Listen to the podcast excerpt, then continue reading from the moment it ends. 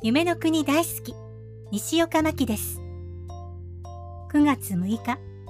今日は本当なら宝塚歌劇雪組公演を見に行く予定でした。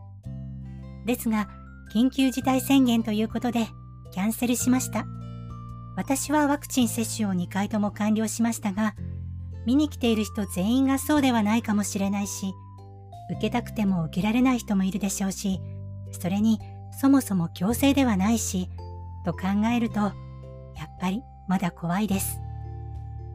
安心して見に行けるのは一体いつになるんでしょうね。もう一年以上友達とも会っていませんが、今はインターネットのおかげで顔を見て話すこともできますし、宝塚もライブ配信があるので、まだ大丈夫。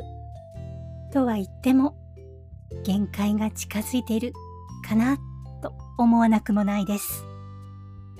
やっぱり生の舞台に変わるものはないので、早く安心して劇場で見れるような世の中になってほしいです。それでは今日はここまでです。また次回も聴いてくださいね。